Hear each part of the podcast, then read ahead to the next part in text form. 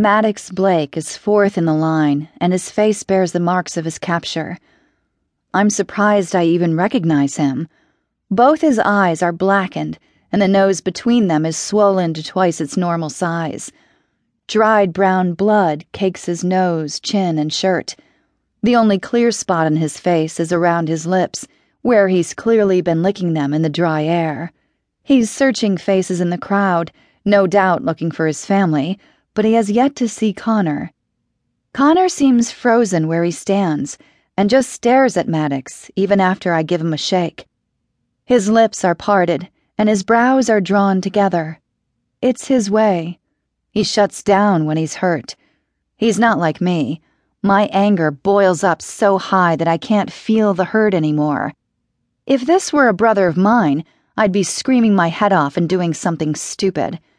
Instead, it's like he's waiting for a blow to fall, going inside himself so the part of him that has to live each day misses all the pain. I lean in and whisper into his ear. He only has three strikes. Escape will give him a fourth, but he's over 18 now. He can get a job in the fields away from your parents and start earning them off. He'll come through this. For a moment, I don't think Connor has heard a word I said because his eyes don't shift or even blink. Then he turns to me and says, Escape is a fourth strike, but he should have been long gone by now. He must have been caught smuggling. He looks at me, and his eyes are so sad I want to cry. Then he says what I've just figured out. That will be a fifth strike. Habitual. There's nothing we can do, and we both know it. Like everyone else, we'll just have to wait and see what's decided. It's a helpless feeling. Maddox is still searching the crowd. It's drawing the ire of the others in the line as his movements jerk the chain they all must contend with. I can't do much, but I can ease his mind. I raise my arm and wave to draw Maddox's attention until he finally sees us. I point at Connor and see the conflicting emotions spread across Maddox's battered face. There's sadness and fear, but also something very close to relief at seeing his brother safe. The bulky coat obscures any view of Connor's neck, and I can see Maddox doing his best to look, no doubt checking to see if Connor has earned another strike. I hold up two fingers, and Maddox gives me a nod and a smile. It's grotesque on his battered face, and the movement has caused blood to flow from his nose again. He loses his footing as a jerk ripples through the chain from some misstep behind him. He struggles to stay upright as the metal collar around his neck digs in and pulls. When he gets his feet back under him, his eyes meet mine again. His gaze is steady, and he points with his chin toward the front of the line. I don't see what he's looking at. I don't know the three ahead of him, so I give him a shrug. He jerks his chin again and mouths the word first at me. I scan the first man in line again.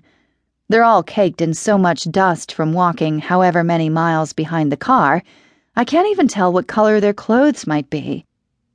Only small glimpses of black or blue interrupt the nearly uniform coating of brown. Even their faces and hair are an almost even tan color. The first man in line is just another brown and dusty figure, though he looks older somehow to my eyes. Dark creases in the dust on his face near his eyes show where crow's feet have spread.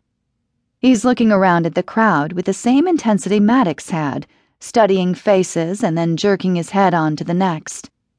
A glance back at Maddox earns me a quick, imperative nod so I figure there must be something here I should know.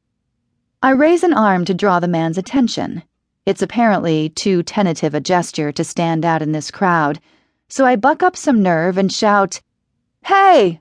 He sees me, gives me a once over, and then studies my face for a moment. The way he's looking at me makes me feel strange. I start to back up a step to hide in the crowd again. Suddenly, he smiles at me and shouts, Karas! The soldier walking along the line hurries forward and hits the man in the back with his stick so hard that he staggers. He looks away from me long enough to shuffle awkwardly and regain his precarious balance. The blow he takes makes me flinch for him. I know how it must have hurt, but it also stops me from moving backward and into the safety of the anonymous crowd. How does he know my name?